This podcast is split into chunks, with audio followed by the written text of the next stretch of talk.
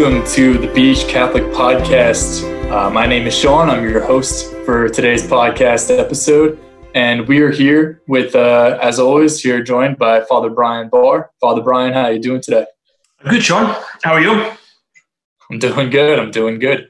For all of you faithful listeners out there, you may notice that our co-host Lorenz is not with us today. He just had his third child, which is kind of wild, actually. But thank God his kids and his wife are all healthy amid the coronavirus and everything else that's been going on. But he just had his third beautiful daughter. So we all wish him the best and offer prayers for health and well-being for all of them coming out of all this. We've got to pray. Probably should say a special prayer for Lorenz. He's got a house of four women now. Fans of all. Congratulations, Lorenz. No comment. I grew up in a house of all boys except for my mom, so I know she had a rough time, but she enjoyed it at the end of the day. So, real quick before we get started, Father Brian, I know last night you guys had the event at the church. You did some outdoor adoration, right? We did. Yeah, we did. It was actually a really nice night. It's kind of the first. It was the first thing that we've really done publicly, public prayer. Since the shutdown, which was on St. Patrick's Day, that was the first. St. Patrick's Day was the first, live stream mass when churches were closed. I guess the weekend before was when it was. I guess that was the weekend before. I guess. Oh yeah, it was when the church sort of said you didn't have to come out to mass. The obligation was lifted, but it wasn't actually shut down at that point. So since on the 17th of March, that was the first one, and we really haven't had anything really public since. So we got the green light to at least be together outside, distanced appropriately. So it was great. I think we had about 95 people who came out, and we just kind of sat them. We put these little kind of spray-painted white crosses in the parking lot with the right distance, and it was cool. It was really just it was just great to see people I haven't seen in months now, and I just this sort of collective feeling of like, man, it's just so nice to kind of be back together as church. This way anyway. So yeah, great night. It's funny you mentioned that weekend before St. Patrick's Day. I remember that vividly because it's the last time that I was sitting inside of a restaurant till today. But hopefully we're able to get back together in the churches for mass, but it's awesome that, the community at St. Mary's and you are offering that kind of outdoor adoration. And just for people to be able to see each other and connect again. Good stuff. So let's get into today's conversation. And, I think it goes without saying that the whole country, in light of some of the recent events that have gone on, specifically with George Floyd, he died because he was essentially assaulted by a police officer while he's been taken under custody. He was held with a knee over his neck for about 8.5-9 minutes and ended up dying as a result. And in the wake of that, there's been just a whole lot of social unrest, everything from peaceful protests and calls for justice to riots and fires and senseless beatings in the street, kind of across the whole spectrum. And I know, myself being a millennial, I'm on social media and I just see a whole lot of social media stuff going on about it. So we wanted to take the time now to, not give our 2 cents necessarily, but maybe just give a perspective on how we can see this in light of the church and in light of Christ. So, Father Brian, I'm going to pass it to you. I know you have a little bit to say about it to start. Yeah, obviously it's terrible. And, I think it's, in some respects, it's not elements of this, I guess, are very complicated questions of race and, systemic historical discrimination, the history of our country in a lot of respects. So it's not, there's certainly quick fix responses is arrogant and a waste of time. So I don't mean to sort of like present silver bullets, just sort of cleaning this thing up. It is complicated. However, I mean, aren't there elements of this horrible story that are kind of simple? Like everybody says what that cop did was appalling. There's no debate there. It's not like there are groups of people saying, no, that was okay and that was justifiable. Like there's no conflict there. And an awful lot of people are saying torching police cars and looting drugstores is horrible. And there's not a lot of debate there. Now, there are more than a few people that are looting, and doing destructive stuff. And there are more than a few people that are racist. But most aren't. Like, most aren't in line with that police office behavior and attitude.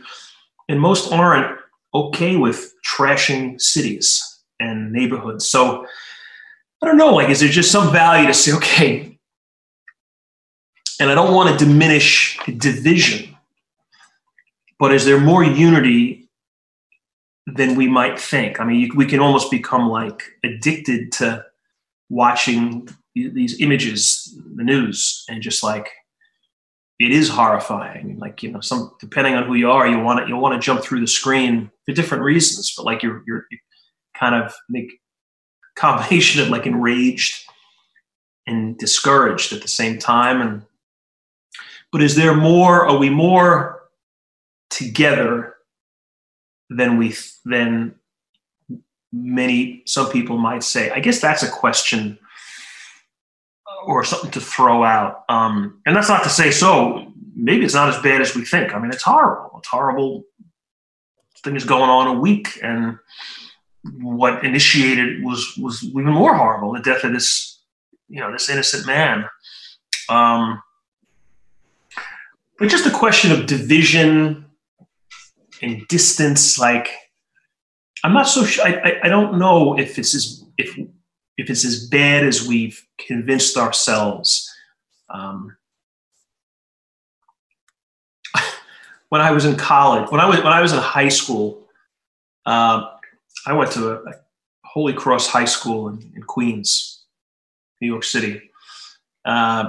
Right down the block, about a mile away, was another Catholic high school, St. Francis Prep. So two Catholic high schools, very close to each other. We hated each other. Like, it was just this natural rivalry. And they were both pretty good sports, had pretty good sports programs. So whenever Holy Cross played Prep, it was just always an intensity that was more than typical. So if you if you were a Holy Cross kid and you were, taking the city bus, passing Prep, like, it was like you had nothing, you wouldn't even kind of look at Prep kids. And it was mutual. It was stupid high school stuff, but like, we didn't like them and they didn't like us. We were different. We were from here and they were from there. Anyway, and that's I'm probably describing every high school. Every high school's got a rivalry, right? A rival. But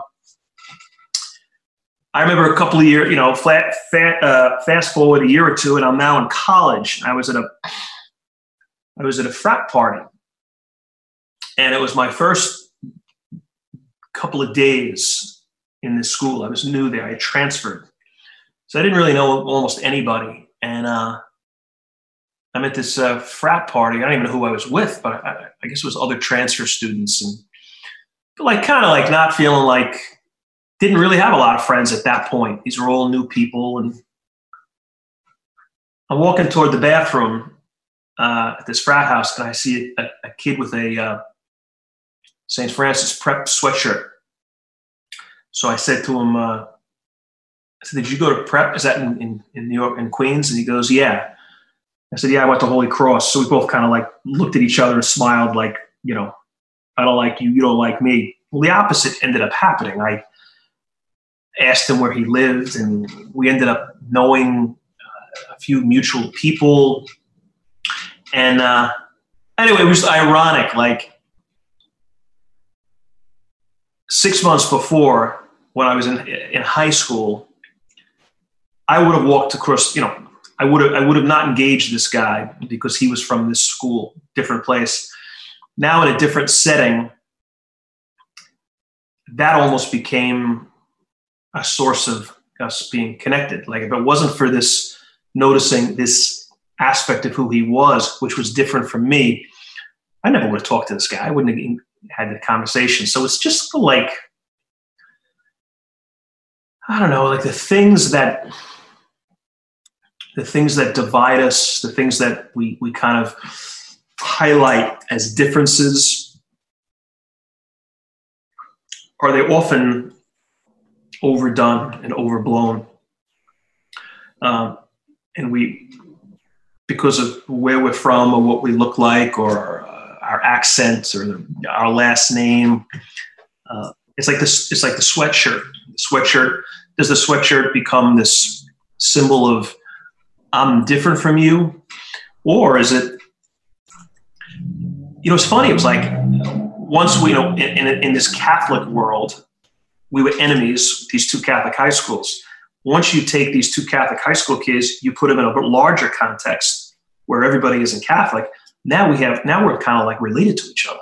You know, it's just what we do with our differences, I think, is really important. Kind of like, and now broaden it way beyond high school rivalries, like our common, you know, our common humanity.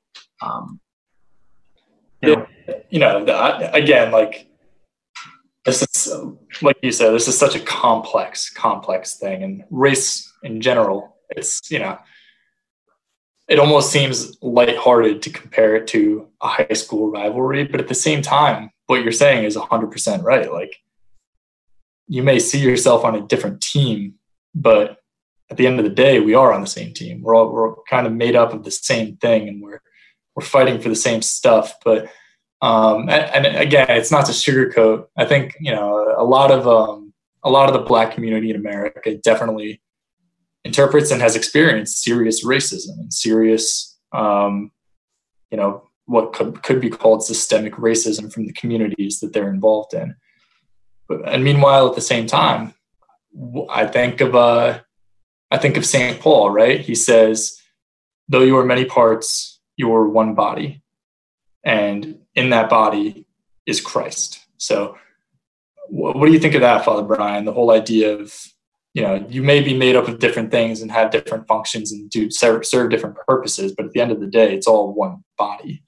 Well, I mean, it's just, you know, I may have mentioned this before. I say I help out as a jail, county jail here in East Meadow, Nassau County, and I'm not the chaplain there, but I go over maybe every 5 or 6 weeks, and I'll say mass on a Saturday morning. I'll say two masses, men's group of men and a group of women inmates, and it's just always a I kind of almost have this similar experience pretty much every time I go. Like you walk into this place, you're in this jail. It's a horrible place, and you're waiting, these inmates come in and you're looking at them and they're like, kind of like rough looking, and they look sort of beat up and banged up. You listen to some of them talk and you're like, man, like they very just come from clearly like from sort of tough backgrounds. But then you start talking to them. And if you start preaching to them in a certain way, the women react this way more than the guys, but the guys do too in their own guy sort of way. Like if I start to say something in a homily about your children, like Some of them have kids. Some of these women have their moms, and or I'll say something about parents. You know, your relationship. You know, if you're talking to the guys, I'll make some reference to a relationship to your father, and maybe like a father who didn't do a good job, a dad who was very absent, and you can just see like it's like everything in their eyes, like they just. You just know you tap it into something. Like everybody's got a mom and a dad. And I'm not saying everybody's got a good experience of that, but everybody comes from family. And I guess my point is, it's like anyway. So when you start to tap into some of that stuff, like these people that walked into this little gross little chapel, prison chapel. 15 minutes before, like, who were kind of intimidating looking and very different from me and the life I grew up in and all that. Like the distance kind of lessens. And that's really my point. Like distance. I remember this was a number of years ago. I was a pretty young priest at the time, same prison, same jail, and I was helping out. I went in the parking lot, walking in. This woman's walking toward me, looking like she's going to her car. She sees me dressed as a priest, stops me, says, "Am I going in?" I said, "Yeah." She starts to cry. She says, "Could I see her son?" He had just been sentenced or something. He was going to jail, going upstate for a longer time, and it was bad. And he was very down. He was very discouraged. And I remember being struck by the fact that she didn't defend him. She didn't say he was innocent or anything like that. She didn't say he was guilty, but it's kind of implied.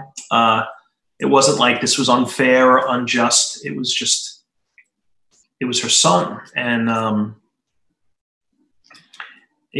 everybody's somebody's son or daughter.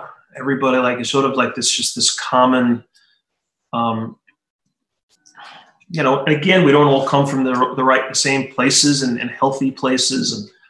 But I think it's what Paul was, I think it's like, in the parking lot. So I said, yeah, I'll totally try and see him, the son. And then she said, I can't stop seeing him.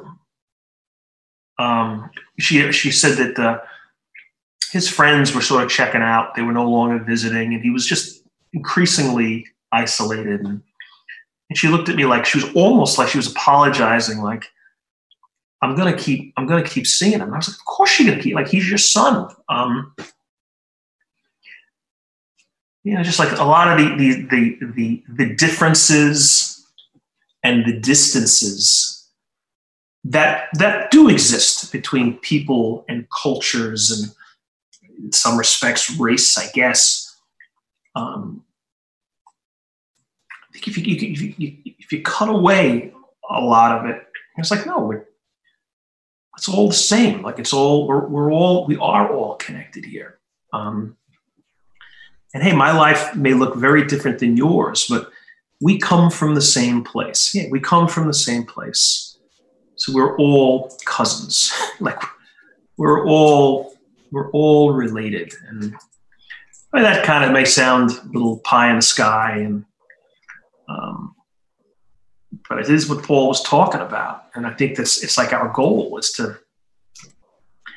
and it's very hard. I mean, as a white guy who grew up in a middle-class home, and my father was a New York City fireman, and lots of people in my life were cops and civil servant lives. Like, yeah, I see people destroying some innocent person's store.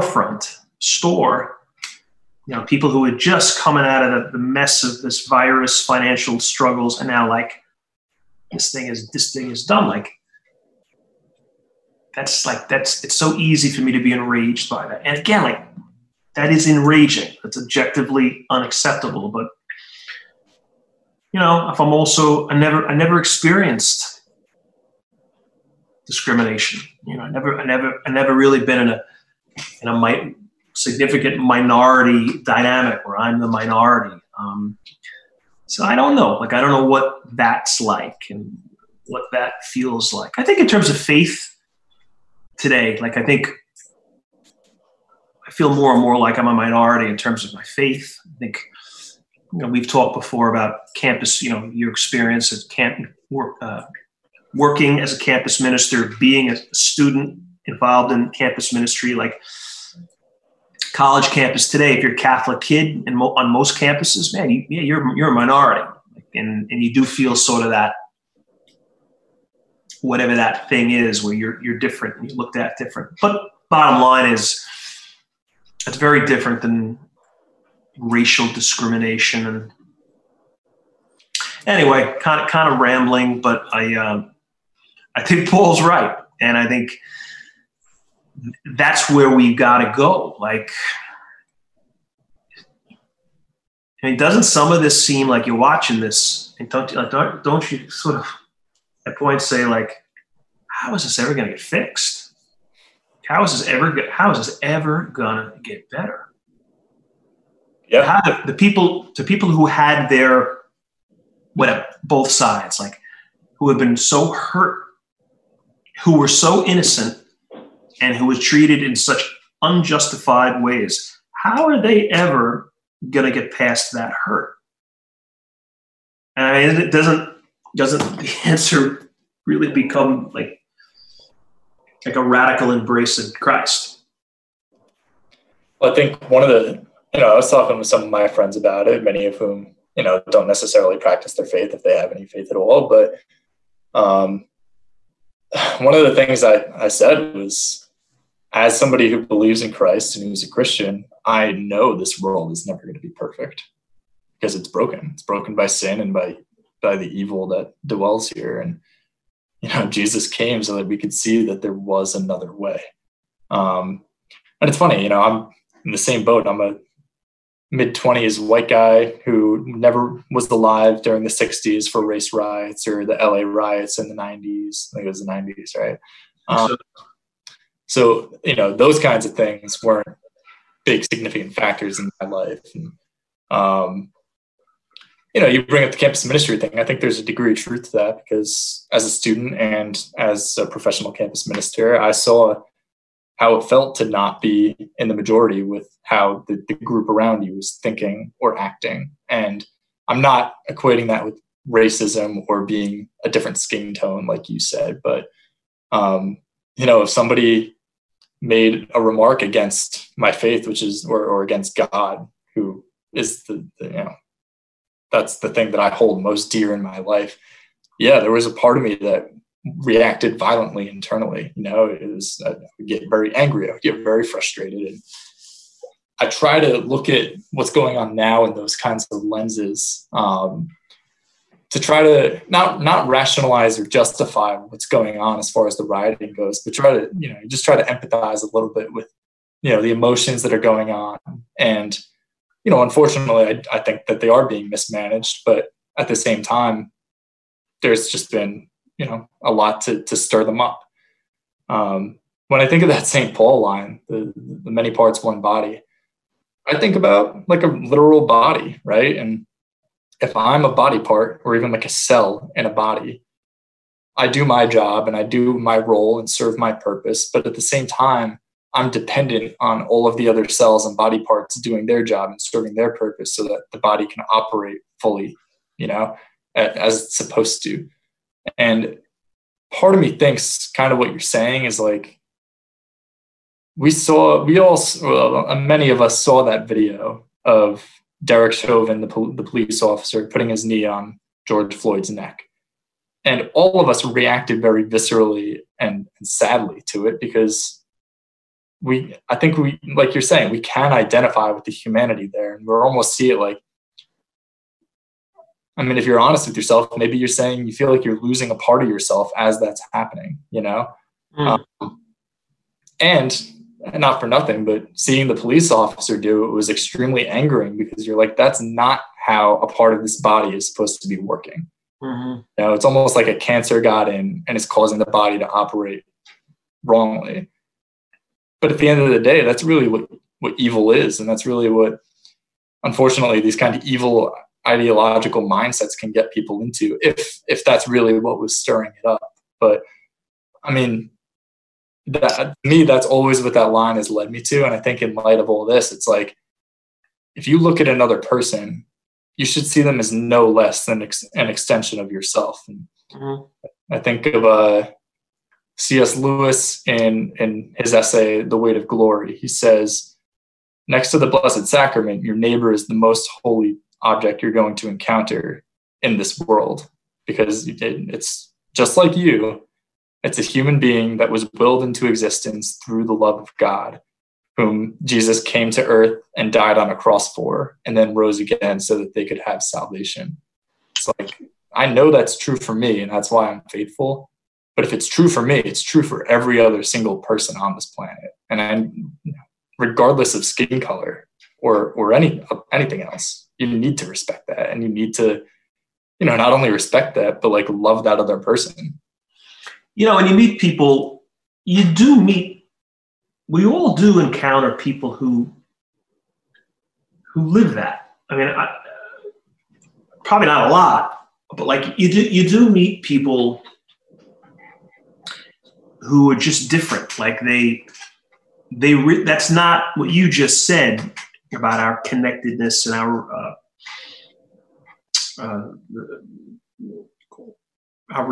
relationship, just our human connectedness. Like I can think of a couple of people in my life who really do act that way. Like they've got this piece about them, kind of a unique kind of, I don't know, they're like less guarded. They're, I guess, less defensive. You know, and you see it. I mean, that's maybe the way the saints were, or certainly some saints. So it's possible. It's possible. And you know, is that, you know, finding ways of leading us toward that. You know, I remember reading this. It was an article. It was kind of like an editorial, I guess, and I think it was the New York Post a couple of years ago. And there's a story about this. I think it was like a mother and their son or daughter, and they were flying on a plane, and they had their dog with them, and they had the dog in a carrier, like a pet carrier thing. So it was, they were going to put the dog under the seat for the flight.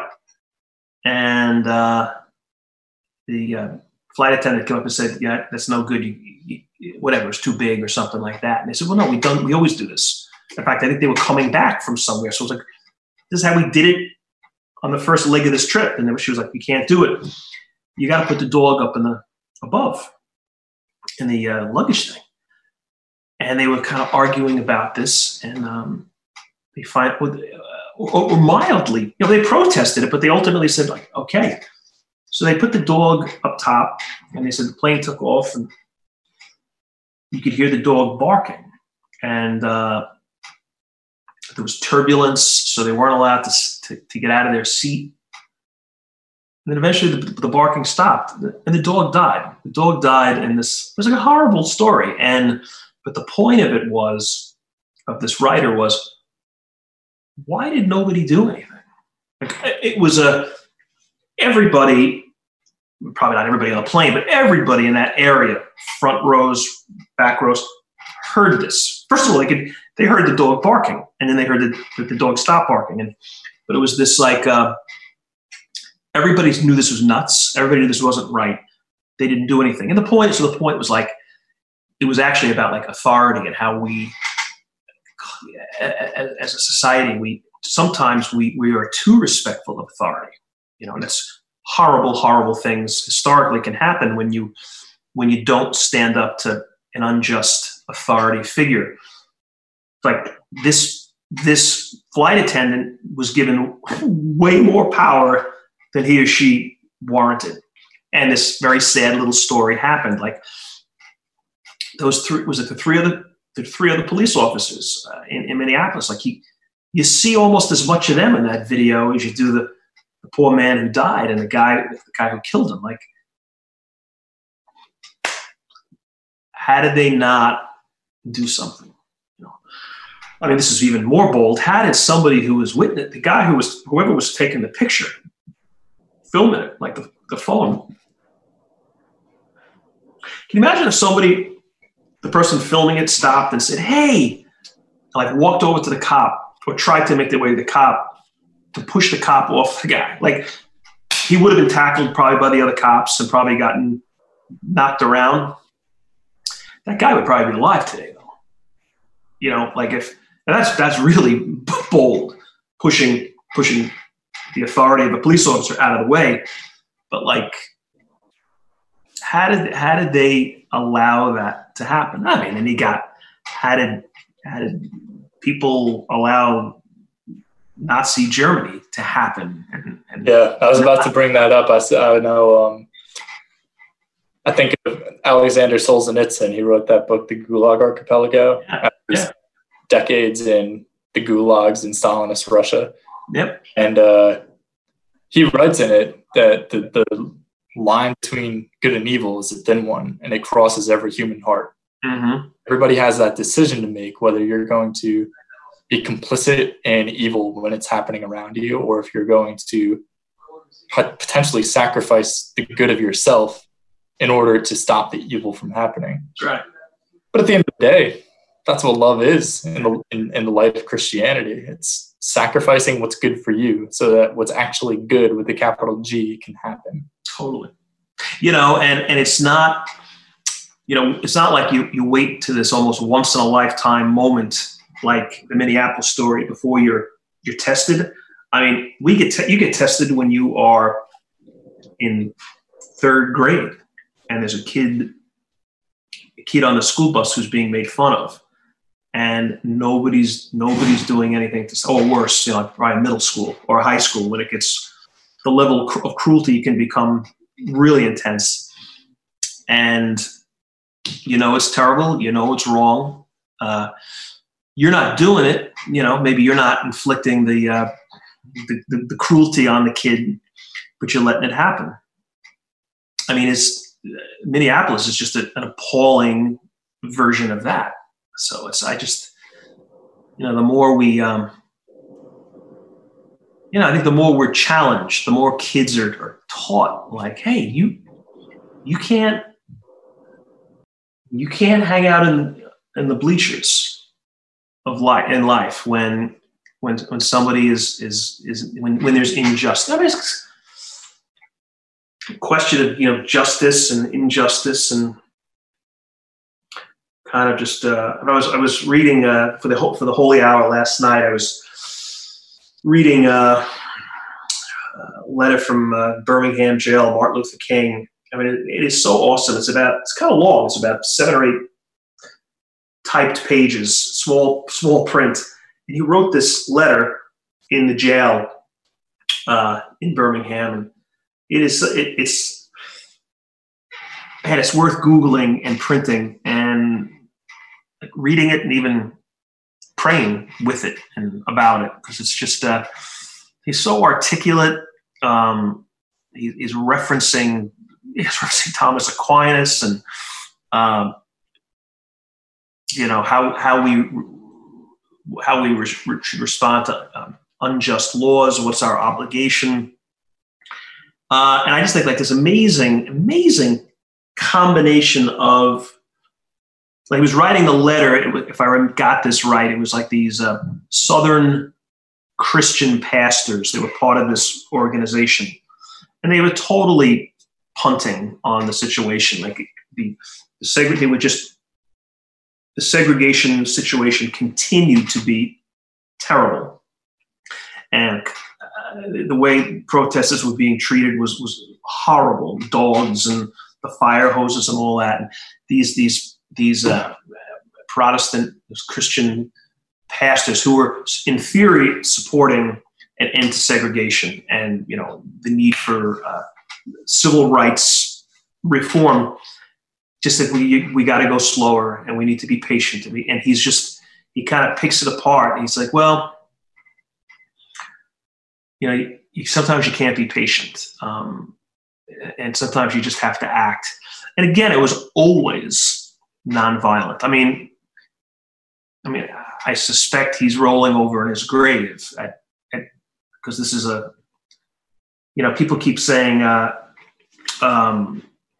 the name of the man who died in Minneapolis? George Floyd. You know, his family and his people are saying this is just such a dishonor to him and the way he lived. You know, poor Martin Luther King must be saying, God, this was not what I, don't give me credit for this. Now, he'd also probably be maybe almost equally saddened by the fact that 60 years later,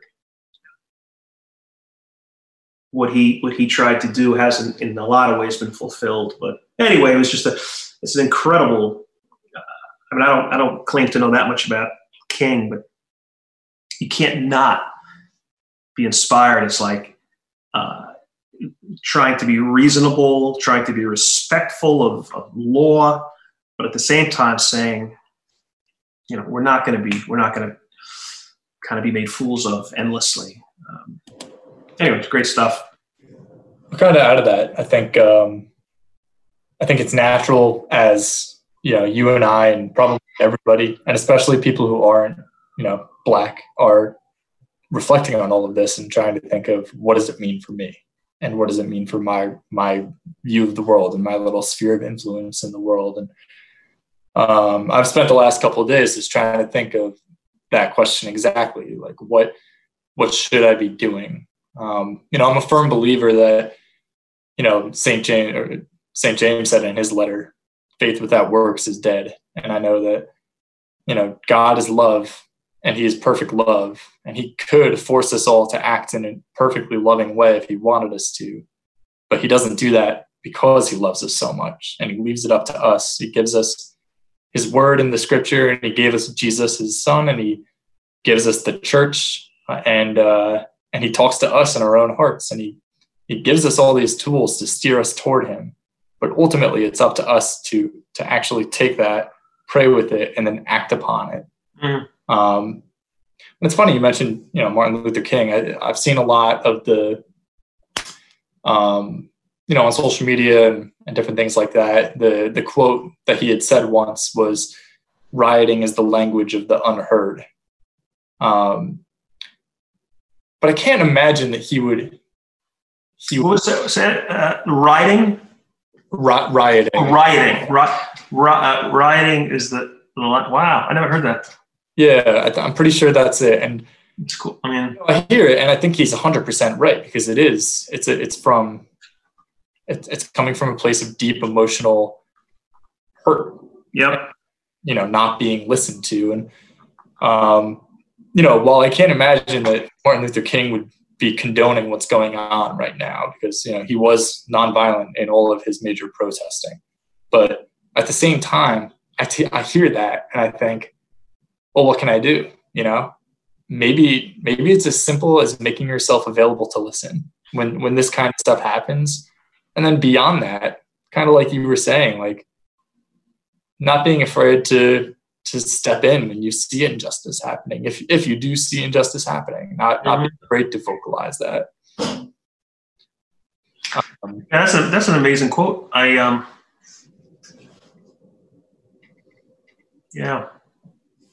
You know, I think with this whole situation, like, which just seems, everybody seems so quick to, like, you categorize a person. So if you're expressing like that quote, that's a challenging. It's like, you hold me, you tie up my hands and legs and prevent me from being free. I'm going to get really angry at you. And if the only way I can get your attention is to do something destructive, like, I mean, it's still not the way to go, but like to be able to say, like, yeah, but, okay, you can't do that, but that doesn't mean you're now just this thug. Like, it doesn't mean you're just, and I do think, by the way, there's a bunch of 16-year-old thugs that are out there trashing cities who aren't struggling with any of this. I think they're just, you know, sort of this. Listen, when you see the white millennial running out of the Target with a box of Legos, that's when you you're being a little selfish and opportunistic with the experience. Completely. But the, you know, maybe another level of it, where a level where it's, you know, and it's like, so if you start to express a little bit of sympathy, like that King quote, like, yeah, maybe, you know, when you if you oppress me to a certain point, I'm going to become a really angry kind of nasty guy because you've taken away my freedom, and that expresses itself in unpleasant ways. Like, to kind of like entertain that possibility does not mean you hate cops. Doesn't, like, it's like, no, I love police and I respect them, but maybe there's something to be said on this side, and the reverse. You know, to be defensive of order and law and police. Like, don't tell me I'm a racist because I'm defending people in uniform. Like, it's not either or. And I mentioned this today at Mass. The gospel was the gospel where, you know, the Jewish authorities are trying to get Jesus once again sort of in trouble, and they present often they do like these sort of like unwinnable scenarios where no matter what he says, he's going to alienate somebody. So they give him the coin, which has the image of Caesar on it. Should we pay taxes to Caesar? So, you know, if he says, yeah, pay taxes to Caesar, that means he's going to alienate the Jewish people who saw him as an oppressor. If he says, no, don't pay the taxes, well, then you're going to alienate, you know, the government. So kind of like, no matter what he says, he's going to aggravate certain people. Anyway, he kind of responds in this kind of puzzling way that trips them up. And it's ultimately like, hey, some things we do for Caesar and some things we do for God. And even that, you could talk forever about that, quite exactly what he means. But I was saying how at Mass, how this weekend, on one of the Sunday morning talk shows, there were these two guys being interviewed together. One was a retired Chicago police officer, and the other was a civil rights attorney. So they were coming from two different worlds and generally defending where they came from. So they were kind of, at points, sparring, but it was never like crazy, horrible attacks, but they were explaining where they're coming from and why these respective groups are do what they do and so on. But then at the end, this is kind of my point, and I thought I was impressed with them. The police officer said something like, you know, my grandfather, my father, a bunch of uncles, and a bunch of cousins were all cops. Like, I come from this police world, and I don't apologize for it, and I'm grateful for it, and it's shaped my worldview. And I love being a police officer. But we're far from perfect, and you don't have to look far to see the imperfection. And we have an obligation to fix what's broken and to maybe probe areas that about ourselves that we don't want to. And then the civil rights attorney goes, I think he said, my grandfather's brother, my great uncle, would that be? And his wife marched with Martin Luther King, you know, 60 years ago, whatever it was, and 50 something years ago. And the same, like, kind of the same thing. Like, this is who I am and where we come from. And I'm proud of kind of like my family's history, and but he was like torching police cars is never okay, and stealing flat screen TVs that's never Yeah, no, rioting is the language of the unheard, but like stealing TVs is just not legit. And what I liked about what both these guys said was, I'm not gonna deny who I am and where I'm from, but because maybe I love where I'm from and who I am, I'm able to kind of critique it. And I just thought, I was like, man, is that almost what like that gospel was? You got like, were they both implicitly saying there's a higher truth than the Chicago Police Department, and there's a higher truth than the NAACP. They're true and they're important, but there's something more important, and it's God's law. It's not Caesar's. It's God's law, and it's God. You know, it's Jesus. It's Jesus's way and His truth and His life.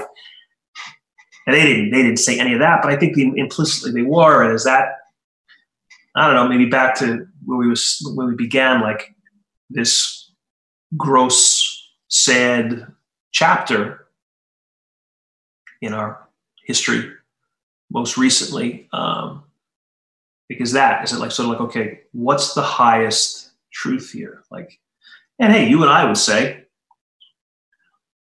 well, whatever he said, we should do. Like, whatever Jesus, whatever we, if the most we can understand how Jesus would respond, that's what we should do. And that will, in time, lead to reconciliation, greater mercy, and justice on both ends. So it's like, you know, at the end of the day, he's the prescription. He's the remedy. Yeah, absolutely. But the whole thing about, if you support cops, you're racist. If you support, Black Lives Matter, for example, it means you hate cops, or across the board, back and forth. And, I think maybe it's just because everything is so polarized politically and socioeconomically and everything. Like, if you're over there, that means you can't be over here. Yep. But then in Catholicism, it's very much more of a both and than an either or take on things. Our faith is ancient, and yet every day it springs new, like it's full of paradox. And part of that is the cliche, hate the sin, love the sinner. And it's like, yeah, I don't like that thing that person's doing, but at the core, I know that person is a child of God, just like I am, even if they're not acting like it. And I know that I also sin, even though I'm a child of God. And both of us deserve better and should strive for better. But that doesn't mean that we come down on them. And all that's just an example. You don't need to pick a side per se. There are, like you mentioned before, there are times of gross injustice, like Nazi Germany, where it's like, you're not going to be like, well, I kind of sympathize with them there. Right. With this example of this police officer who ultimately killed George Floyd, you're not going to say, I kind of understand what he was doing there, because he was clearly in the wrong. But at the end of the day, there is a both and approach to this whole thing, where you can say, I want to support my Black brothers and sisters and make sure that they are being treated equally and are getting justice. And at the same time, I want to support normal, lawful order and in a just way, and make sure that there's no chaos going on and that there's no rioting going on. I think that those don't have to be exclusive arguments. You can kind of like ride the fence a little bit on that. Yep. Well, you said, you referenced cliches. I mean, here's a real simple one, but like, it's easier said than done, but it's true. And it is easy to say it. It's not easy to do it, but we've got to try and do it. Hey, Jesus said, be perfect as your heavenly Father is perfect. And none of us are ever going to be, but that doesn't mean we ignore what he said. We still have to try. I think with that, we can kind of wrap up the conversation, unless you have anything else you want to end with. Yeah, that's good. Good conversation. Thanks. Yeah. Hey, thank you.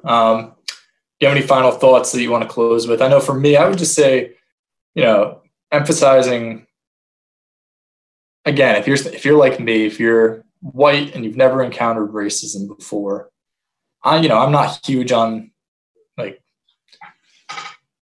I'm not usually reflective on this kind of stuff, but I think that amid certain current events, I am thinking about like, what can I do to empathize better with people who probably do experience this a lot more often than I do.